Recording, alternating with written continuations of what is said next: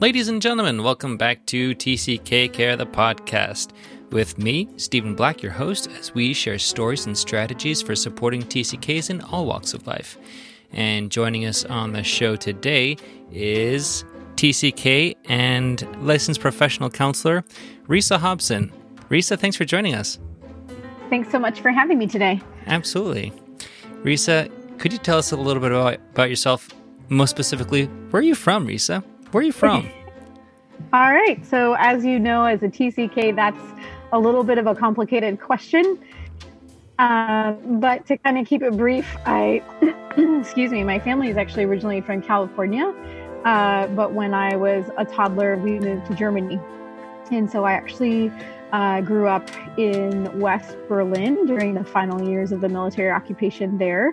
Um, and so most of my friends were also fellow TCKs. And um, then when I was in high school, we moved to rural Nevada and then eventually I came to Portland uh, by way of college in Michigan. And I've actually been in Portland now 22 years. It's the longest I've um, lived anywhere. Wow, that is a good life, run. So, yeah. Man, anytime I hear TCK and military occupation in the same story, I expect there to be a lot of uh, a lot of stories there. There there there was a lot of stuff. It was an interesting time and an interesting place to to grow up. I'm sure. Um, so, Risa, can you tell us a little bit about what you do now? Yeah, absolutely. Um, so currently, I'm a licensed professional counselor. So I'm licensed in the state of Oregon, where I've had um, my practice um, for many years. And at the moment, I exclusively work with ministry folks, mostly global workers. So I do a lot of um, online telehealth, reaching folks who otherwise don't have access to counseling throughout the world. Um, I work with uh, primarily adults, couples, and as well as families. So I do a lot of um, parenting skills training, especially when it comes to the families. And so my passion is just um, wanting to help the family unit as missionaries be as healthy as possible on the field. Mm-hmm. Uh, my husband and I um, are also with Team, the Evangelical Alliance Mission, and we are um, part of a multi organizational project going on in Portugal that's developing a retreat center that's serving uh, ministry workers and their families throughout Europe and North Africa. Hmm. Oh, that's really cool. So, if we could jump into things a little bit, I just wanted to pick your brain and just hear a little bit about your experience and uh, the kind of work you do, specifically like how you work with mm-hmm. families and some of the issues that come up. Um, and as you're talking to internet, uh, people who live and work um, internationally, what are some of the most important skills that um, make for healthy living overseas? Yeah, absolutely. Um, I think kind of one of the first things I start off with in talking with my families, especially if I have the opportunity to do kind of a pre-field prep um, work with them, is that parenting in general, but especially in a cross cultural context, has to be more about um, building meaningful relationships and creating a sense of safety and structure in the family than it is about specific skills and techniques. Mm. Um, and part of this is, you know, what works for one child may not work super well for one of the other kids. Mm-hmm. And so, really, just helping teach parents how to really get to know their kids um, where they're at in their developmental stage, kind of what their unique personality is, mm. um, and then working with parents on setting up really clear boundaries. Um, but also creating kind of this atmosphere of flexibility. As you know, going overseas, um, you want to have lots of good boundaries to keep safe, but also have that spirit of flexibility because you have no idea what's coming your way until you really get there. Right. Yeah, absolutely. That sounds like it would be a tricky a tricky balance to maintain, like the boundaries and flexibility thing. Right. It really can be. Yeah. Hmm.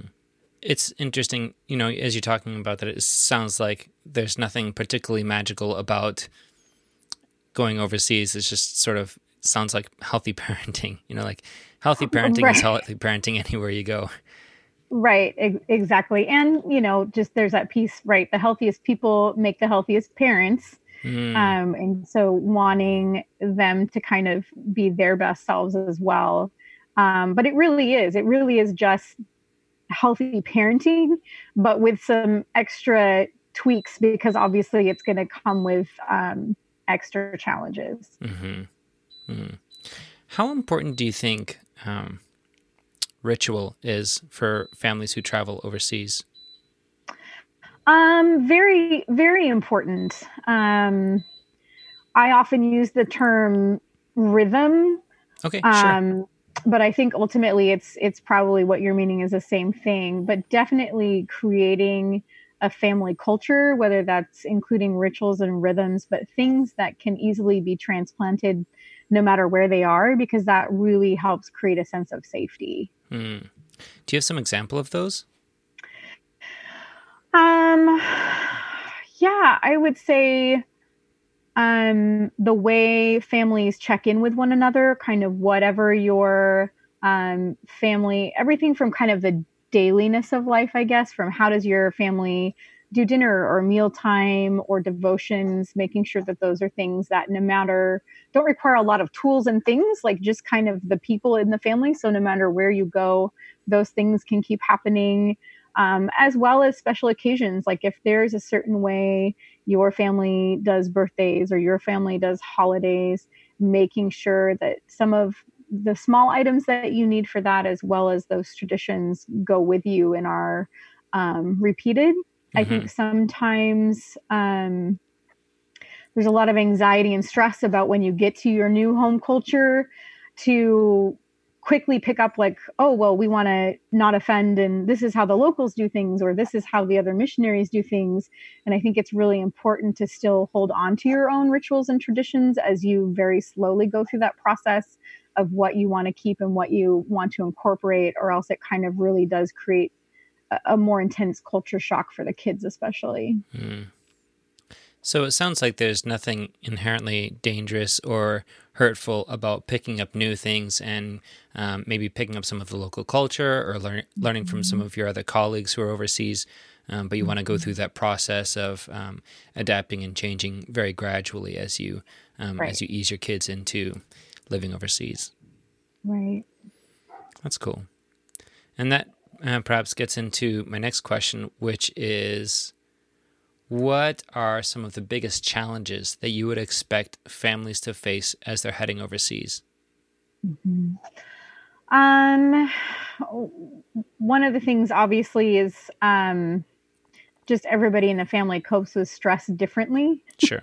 Yeah. and as human beings, we tend to go a little bit, you know, even as parents into survival mode when we're confronted with a whole lot of stress all at once. Yes. Um, so, you know, making sure again, and this is the piece beforehand and in the process of really developing an intentionality of knowing yourself well enough of how you cope with stress um, you know what you do well what you don't do so well um, and then also going into it knowing how your kids cope with stress mm. um, so that you can really just build in a lot of grace kids can be so um, unpredictable with you know their behavior and and language and outbursts and things um, and so just really cultivating that that sense of of grace in the family of knowing you know we're all gonna come at this from different angles and handle this in different ways um, and and that's okay mm-hmm, mm-hmm.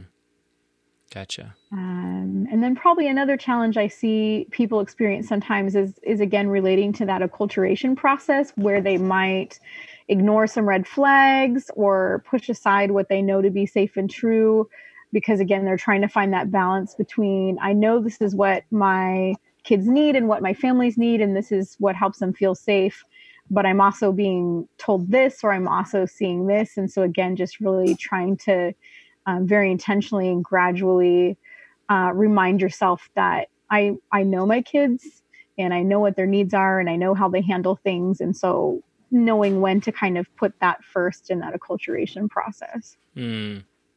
do you have a hypothetical example of what that might look like um, sure. I'm trying to think some of the things that have come up for some of my families. Right. Um, one one example that I know causes a lot of stress for parents, um, even just in anticipation, is um, issues surrounding childcare. Mm.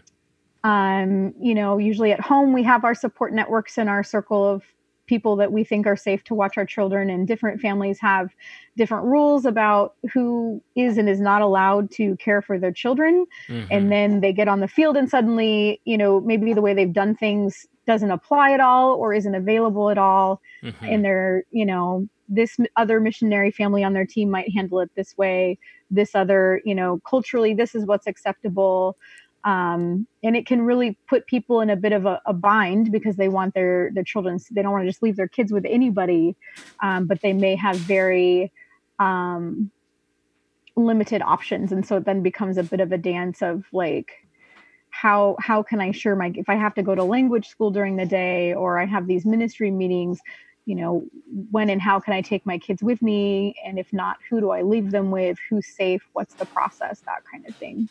Mm. Yeah, gotcha.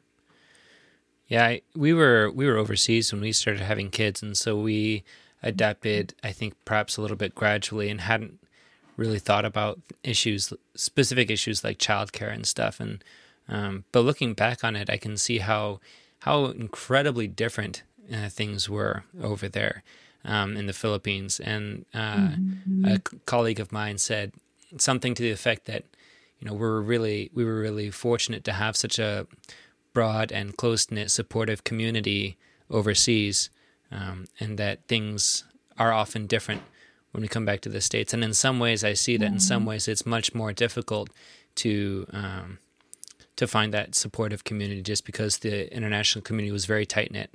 Um, and right. there were a lot of people that we trusted. So it's very interesting to think about the differences. And it's not something that we thought about beforehand, but it's something that definitely grew and emerged. So I could see how, mm-hmm. you know, it's interesting. Like you were saying, um, even just thinking about uh, what that's going to be like can be uh, so stressful because you know right. it's the unknowns, right? Yeah, and there's mm-hmm. a lot of safety issues that go along with that, and issues right. that are really important to parents. So yeah, do you have any examples of parents or families um, doing exceptionally well uh, transitioning to living overseas? Um, yeah, thankfully, I know quite a lot of families who've who've done that uh, pretty well. It, it's interesting to see even a lot of the differences. You know, when my family went overseas, there wasn't uh, there wasn't email or Skype or you know it was you got on a plane and you said goodbye, and there wasn't really you know long distance letters that took weeks or very extensive long distance phone calls. So there wasn't a lot of support or contact. And so the things that are now available to families is so different. Yeah. Um, and so there's obviously aspects of that I think that can make it a little harder and aspects of that that make it um, a little bit easier. But the, the families that I see doing really well, a lot of it comes down to um, support network. and so whether that's, you know, sending churches or organizations or family but um, one thing I I see often is when there is a special intentionality for the TCKs, whether that's you know your organization has a TCK coordinator, um, like ours does, that's kind of keeping tabs on the kids. Um, but people who have groups of folks who are praying for them, praying for their marriage, praying specifically for their kids, um, people who can hold them accountable specifically for areas of parenting and their kids. Um, but really again coming back to kind of the beginning of our conversation it comes down to you know who was um, kind of healthy and really doing their best as parents to begin with before they went overseas. Like that's a big predictor of how confident they feel that they were doing.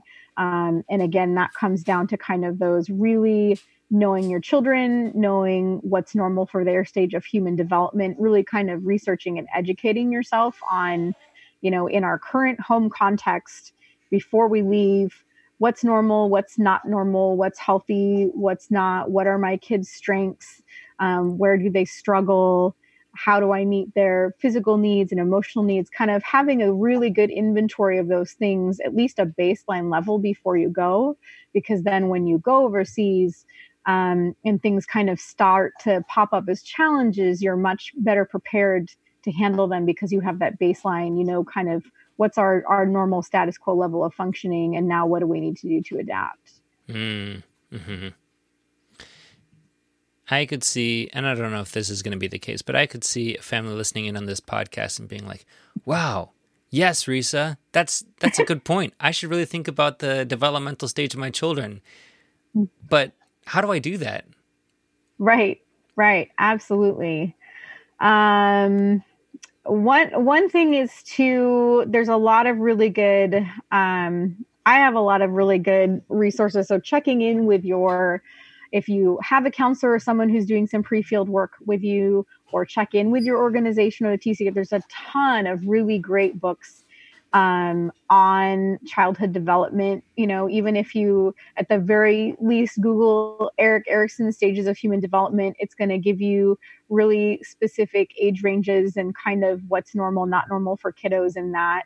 Um, talking to people who are around your, talking to your kids' teachers, to their you know sunday school teachers or kids who have them in kids people who have them in kids ministry and um, talking with people who know your children well can be mm-hmm. helpful mm-hmm. but there's definitely a lot of a lot of good books a lot of good internet resources out there um, on kind of exactly those things what what's normal what's not normal um, even a pediatrician could give you know mm. basic information on that yeah i like that pediatrician, you mentioned TCK care, um, mm-hmm. any kind of member care would probably have, you know, any kind of adequate member care would have some resources on that. Yeah. Um, teachers, um, that kind of thing. Mm-hmm. Yeah, I love that. Yeah. And absolutely Google, Googling Erik Erikson. if it comes down to it, right. Yes. Yeah. Yes. Better to better to come from a trusted source, but if you know if you got to start somewhere. Yeah, totally. Oh man, I had a I had a teacher in college who said, "Use Wikipedia to do your research." I mean, don't stop there. Don't stop there. Oh. But kind of, yeah, I know. They said they said that Wikipedia is actually really great for doing research because then you can get it like a baseline of like what your questions need to be, and then go find trusted resources. Okay. Okay. I, yeah, I loved your I loved your reaction. You're like, no, that's terrible. Don't go to no. Wikipedia to raise your children. And yeah, that's no. not what I was gonna say or write your college papers. Don't do it. yeah, no. absolutely. They did specify and said you're not allowed to quote Wikipedia in any way, shape, no. or form. it so you're you're right. They probably would if you if you googled probably Wikipedia would come up first with Erik Erikson and it would probably be copied and pasted from somewhere and at least be accurate. there you go. Okay. Man, there's just so much there for people to unpack. Um, you know, going into going into going into an international experience, you want to come prepared. You want to have an awareness right. of your children, what stages they're at, what's sort of the baseline behavior um, for that stage. Um, going through that transition, you want to be conscious, conscientious um, of what your children are experiencing and what's normal and abnormal behavior for them and their in their stage for their personality, that kind of thing. And then um, you talked about going a little further back in our conversation. You talked about um, easing through that international transition and really holding on to your your rhythms and your traditions and your family culture. Um, would you have, and then on the other end of that, would you have any advice for maintaining um, the mental health of your children as you um, continue to work and serve overseas?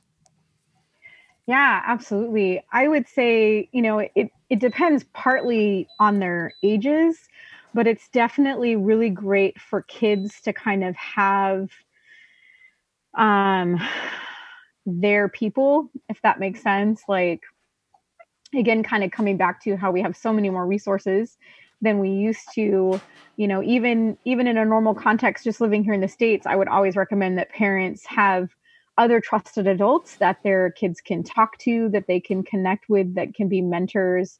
Um, but again, making sure that before you leave for the field, you have other kiddos and friends of your kids that they can, you know, you have all the contact information. They could send letters or Skype or FaceTime um, with their friends.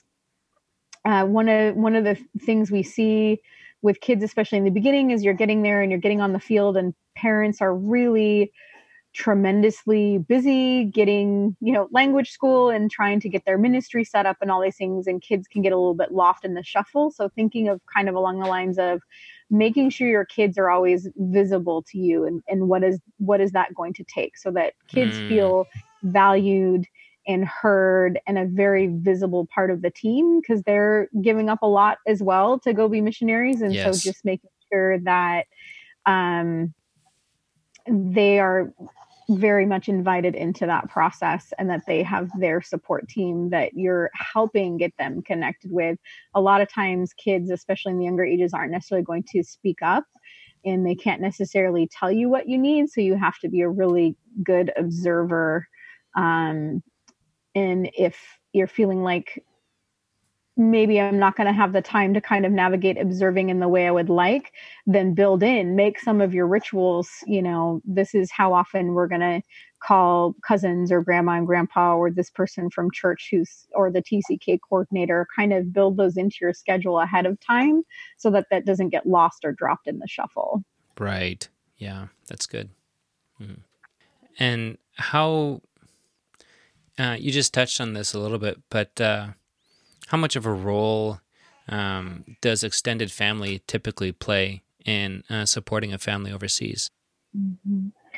Well, obviously, it, it depends on the family and how healthy the family is that you're coming from. You know, for some people, it's more of a, a surrogate family from from church or friends or other things, and from it, it is biological family. Um, but I feel like it, it plays a, a really key role, especially for the kids to kind of have those ongoing connections.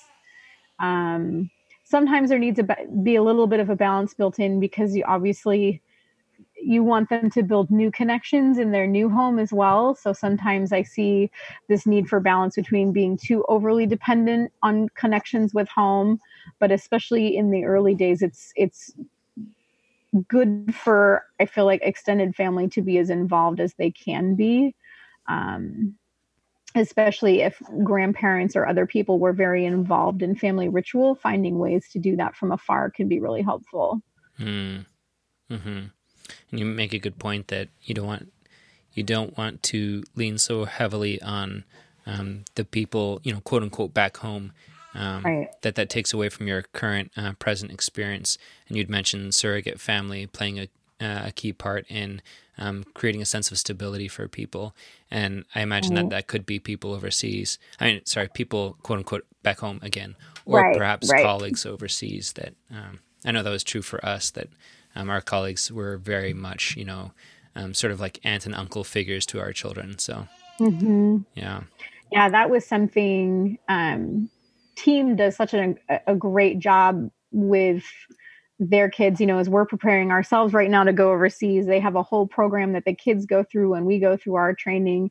And even just that language was a part of it of of introducing them to our colleagues even here stateside before we go of these are going to be your aunties and uncles and kind of you know in, encouraging that closeness even before you get to the field of you know family is going to look different moving forward but it's still it's still family. You're still going to have those people looking out for you. Mm-hmm. mm-hmm.